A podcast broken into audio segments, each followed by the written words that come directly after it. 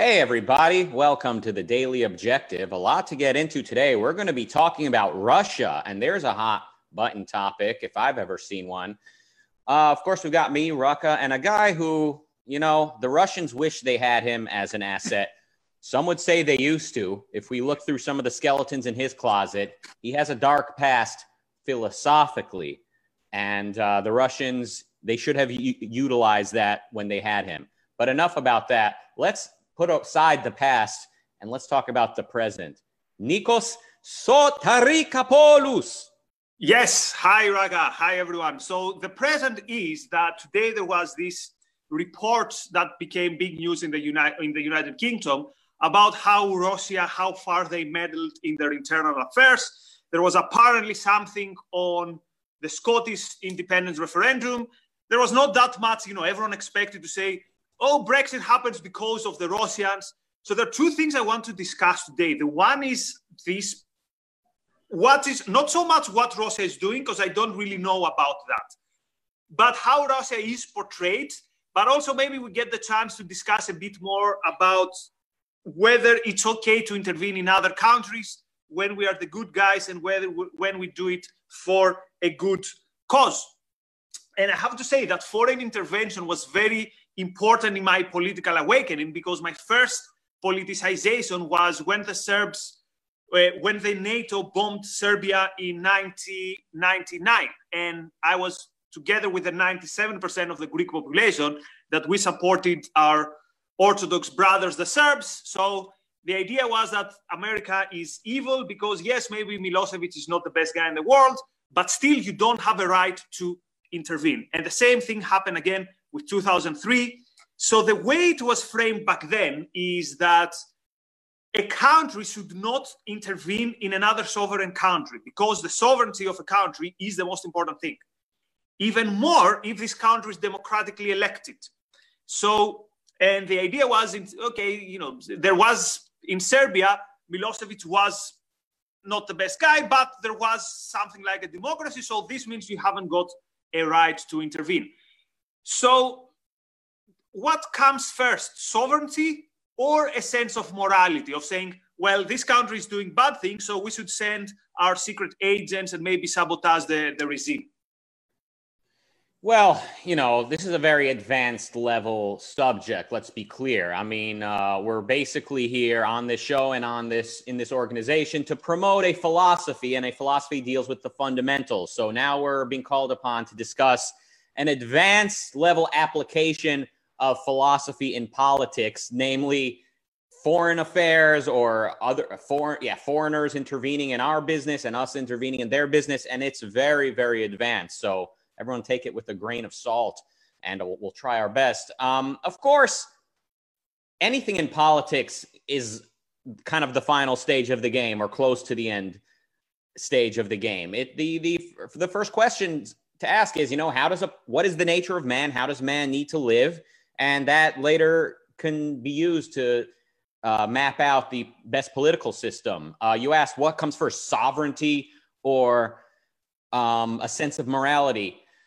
you know the, the two are, are ultimately inseparable let's be clear when people reject uh, individualism in morality they end up clinging to the nation state as the only glue that can tie us together lest we devolve into anarchy and tribal wall- warfare the solution to tribal warfare of course in this instance is largely being pushed as a, a bigger tribe the, the nation tribe now, I, we're not anarchists. We do believe in a, a, a proper state with a proper purpose of protecting the rights of the individual. And then whatever the nation does, whatever the country does, whatever the government does, needs to be related to protecting the rights of the individual. In some cases, it means going to war. In some cases, it means maybe espionage overseas and assassinations.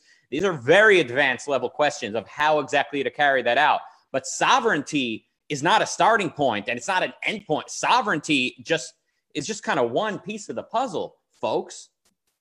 Yes, and this is one of I think international affairs is one of the place where most philosophy there's like no philosophical discussion. And in some way I can understand Why? So, for example, today is one of these days where the escalation in the Eastern Mediterranean between Greece and Turkey is at the very, very high. So they have our their military ships out, we have our military ships out, and there's the usual kind of tension. So when when when you are in front of the prospect of war or of, of something that could escalate to, to war, quite often people say that this is where naked power matters. This is where we throw principles out of the window. And this is why, quite often, in otherwise very reasonable people, the most popular, let's say, international relations theory is what they call realism. And realism goes back to one of my ancestors, to, how do you pronounce it? Anyway, Thucydides in Greece, Thucydides, however you people pronounce it. And when he when he describes the conflict between Athens, which was the empire of the time, and and and Milos, which was a, like a small island, there's this very famous dialogue which includes the phrase, quote, the strong do what they can and the weak suffer what they must. So the Athens are trying to persuade the Melians that you have to surrender because we're going to crush you. So what someone would say is, look, you people talk about morality all you want, but even even if you have your you know your very beautiful laissez-faire, free, rational country, and China somehow is a superpower and is about to crush you, then power is the only coin, the only currency in international relations. Now, I'm making it, I'm giving you kind of, I'm playing the devil's advocate, but there is something I think to that. But I think we should go a step beyond. So, for example, let's say we end up in 30 years with China being this kind of superpower and this international bully. There are questions to be asked who allowed, for, for example, to China that stage in the, in the international uh, system? Who went there and visited them because they want to kind of uh, to, to, to outmaneuver Soviet Union? So at the end of the day, although I find realism having a lot of legitimate points, I think that the questions of morality are always there. And, and they kind of explain how we ended up where we are. So if Turkey, for example, is aggressive or whatever, then it means at some point in the past, we allowed some stuff or the international community or whatever, if there is such a thing. At some point, they said, let's do what works now. And that's why we come back to pragmatism. When you say that pragmatism is the enemy, when you have to take this kind of real, realist approach, odds are that many others did not, and many others took the pragmatist line again, I threw too much on the table, but yeah, so realism and power. Look, so for example, I mean, yeah, sorry, go on. You have an example? Yeah, I was about to give an example. So what for what if, for example, if Israel, let's say, I'm partially making this up. Let's say they say that the biggest enemy is Iran. So let's buddy up with Saudi Arabia or other regimes there. Yeah, maybe, maybe many there want to kill us as well, but they don't want to kill us as much as the Iranians want to kill us. So let's be buddies with them so that we outmaneuver Iran. I mean, uh, it's great to use a concrete example to make a point. Uh, look at Israel. Look at how they're doing. Their uh, their friendships are tentative, and and uh, worst of all, Israel's own uh, self esteem has suffered as a result of pragmatism or beyond pragmatism, just guilt for existing and for thriving to the point where Israel feels guilty even uh, effectively defending themselves. So America is, you know, I think the Iranians are correct to say that America is like the great Satan. I mean, I wouldn't use the word Satan, but we're great and Israel is small by comparison, size wise. Uh, but kind of the, um, a lot of the world hates both countries for a lot of the same reasons, namely that we are relatively capitalist individualistic, again, relatively in today's context. And, uh, you know, when it comes to the pragmatism or realism, look, I mean, still, even how do you know what to do? You know, it's like saying, okay, look, I can't be rational. Okay, let's let's let's make this about individualism for a moment. As an individual, look, I I, I want to be rational. I want to be I want to think long term and live the best life I can and make make long term plans but no one else is doing that. So I'm just to live short range and just follow my feelings and, uh, you know, and just just punch anybody who uh, I feel like punching and form alliances with gangsters on my street. I mean, how's that going to work out for you? Right? It's not going to work out for you. So, same, similarly with, with foreign policy, I understand there's a lot wrong with the world, but if America did what America is supposed to do from the start, and if America were to start doing what's proper now, that is uh, rational self defense with the explicit purpose of defending the lives and property of Americans, China would no longer be a threat. And probably China would start to resemble America rather than the other way around. Um, the whole world would would would take note, and the world looks to America. And frankly, I think the Middle East would also look to Israel as a model to emulate. I know it's it sounds like a crazy thing to contemplate, but if Israel, uh, you know, showed some teeth once in a while, like in in a real way, people would want to imitate them. But that's a whole nother episode. Um, no, it's actually very very important because morality you cannot have you can be the most like quote re- realpolitik person in the world. You throw morality out of the window you are disarmed metaphorically. See for example when israel believed that yes it should we should exist it was a country that compared to the population of its enemies it was like a dot in a football field as someone i think as netanyahu explained it in, in, in the book. And yet it managed to defend itself it managed to bring havoc to the to the terrorists who did the horrendous stuff in Munich 72. And then it was the time when the terrorists could not sleep at night because they knew that we are not safe anywhere in the world. Now, this is a very moral stance. It's saying, look, you do something bad, I have a sense of good and bad, and I'm going to punish you. And because we're a country run approximately by a system that allows people to be free, I have better guns, better uh, intelligence, and I'm in a better position to defend myself. So I think it's very important to dismiss this Thucydidean, which I know it's it's it's Thucydides was great, but this dic- supposed dichotomy between morality and real realpolitik, I don't think that it's even there. But to return on the issue of uh, on the issue of Russia, do you think there is some sort of kind of LARPing, like Cold War LARPing with Russia, that we still envision it as this big enemy which battles in our affair. Whereas at the end of the day, it's a country with a GDP, I don't know, with, I mean, it's a country which, by many standards, it's, it's not on a superpower level. And even, even some military experts says we are kind of overestimating. So do you think that it also plays a role within the internal policy of the West that as this kind of boogeyman, or do you think that it is uh, it is we should have this kind of skepticism and animosity? And I'm not asking this theoretically. This is something that I'm really curious about, something that I haven't figured out whether we are overreacting or maybe underreacting to to the to the threat, real or not, from Russia.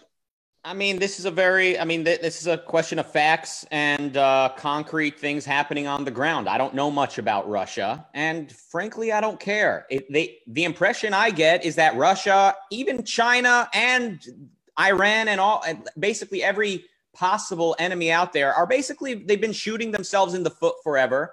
America is relatively capitalist, so we have more money to like shoot ourselves in the foot with more expensive bullets, and we have kind of more time to kill.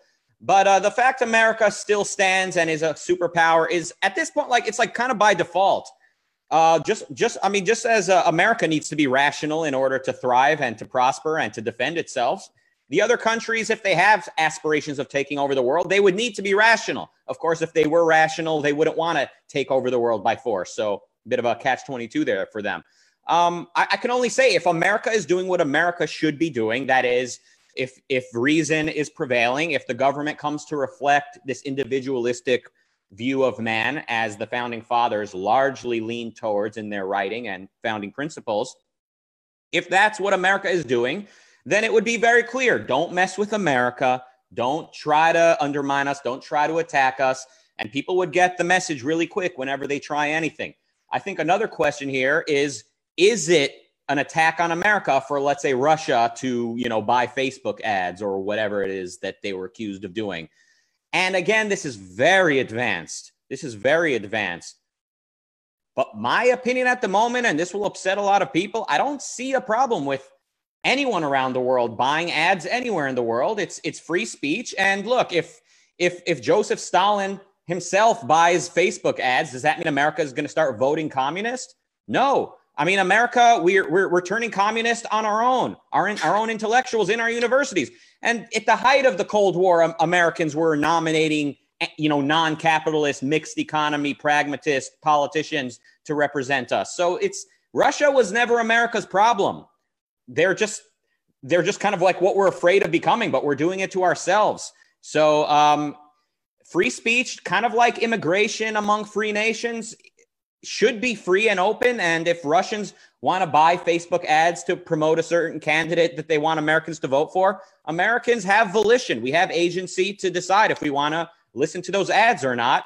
We can definitely draw attention to the fact that they're buying those ads, but I don't see it as like foreign intervention. But again, maybe I could be wrong on this particular issue. This is very advanced application of political philosophy to a concrete issue.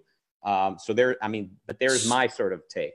I have three asterisks on that. The first is it's a, it's a question what is the status of the other country? So, for example, if you're Israel and Hezbollah, which has the declared, which is basically on war with you, goes to ad, to buy ads on Facebook, then you could you could have a completely different discussion.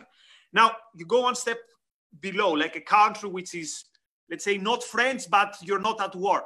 I think, as you said, we should at least, it's in our best interest to know. I think if a government, if a foreign government wants to has some uh, ulterior motives, at least you know our special services should know. Sorry, our, uh, the security services should know. So I'm not. I don't think it's exactly the same as if you know the Koch Foundation or the Soros Foundation or whoever is the evil in most people's minds does. So I, because these people don't own nukes or or whatever. So that's that's slight. Although I don't think we disagree because you also said that. Mm-hmm. But I want to make another point, and we'll we'll we'll close with that. There's something that really annoys me to the people who are obsessed with Russia meddling. That oh, it's because of Russians that Trump won. It's because of Russians that Brexit won. And this is that it does two things. A, it shows how detached the intellectual elites are from reality. Because the only reason they could believe that people turned their back to them is because of the Russians. Like as if there's no other way that Hillary Clinton could have lost an election if it weren't for the Russians. Or if there's no other way why people would turn their back to the uninspiring central planners of the European Union if it weren't the Russians. That's the one problem. The second problem is it also says something about how they see us, how they see the public. They think that we're completely unthinking automatons that on such a big issue like Brexit, for example, that we were thinking about it for years, that dominated the public dialogue, that the only way, the only reason we went to vote Brexit is because we saw this, oh, here's a bot, it's telling me vote Brexit. Oh yeah, I'll go for I'll go for for Brexit. This tells you a lot about how these people see us and how seriously they take our capacity to reason. Yeah, look, there's no question that the materialistic, deterministic view that people have of people that kind of ends up shaping laws or what people advocate for law. So it, it, you shouldn't be so there should be a limit then on how much you can donate to a candidate because if the candidate has enough money, he can just brainwash everyone into voting for him. That's the way people see people. But again, all roads lead to the philosophy classroom and education. And that and it's not true. People can choose for themselves. They can decide for themselves, which is why the left is still frustrated. As much as they're sort of winning, they're also frustrated and getting a- angry at the at the fact that that we're not completely um, uh, nihilist, communist, egalitarian, Cambodian, whatever it is they're trying to bring about. Uh, just lest I end up sounding like a pacifist libertarian, I was talking about it in, in the context of sort of a relationship between like America and Russia, where I'm not sure that Russia is actively trying to hurt Americans. But when it comes to a country, let's say uh, Iran, who are explicitly and op- openly saying death to America, so there's no question there. It's not it's not hushed like in Saudi Arabia, and it's not kind of confusing and Russian like in Russia. It is blatantly open. In such a case, as a country like that, Iran may not buy Facebook ads here. I mean, they would they wouldn't be able to if we would have, you know, if America would have dealt with them much a long time ago. But no, I mean, when someone is is directly actively inciting and threatening against Americans, they, those people may not uh, speak freely on American soil, and and Americans cannot um, advocate for that national country while the war is while the, uh, for that nation while the war is on. So you might now I went from sounding like a like a like a libertarian pacifist. Now I'm actually saying free speech actually is limited when it, in time of war when it comes to advocating for the enemy. So absolutely, I want to I want to differentiate. There are countries we're actively at war with, and then there's countries that, you know, we're kind of in a cold sort of relationship with. So I know I opened that can of worms right when we're out of time, but no, yeah, when in time of war, you know, you, I mean, uh, everyone needs to just fall back while the war is going on. But, but again, pragmatism brings about these endless open-ended wars where it's never really declared and it's never exactly what. So it becomes impossible to deal with these exact situations. So I'm, you know, I realize how complicated it is. But yes, uh, you, I just, I just pit, now I made sure to piss off everybody in case there was anyone who felt left out. Good. So we pissed off everyone uh, without being Russian bots. So good for. Although if we were, we wouldn't declare it openly. So I don't think anyone is is is reassured. So uh, more on that in the future. Be safe. Be no, that that was more to my co-padres because everyone is worried that you know we might go to war, but uh, hopefully you know reason and individualism, if only would prevail, and the world would be a better place. Anyway, have a good evening, everyone, a good day, and a good afternoon wherever you are. Bye bye.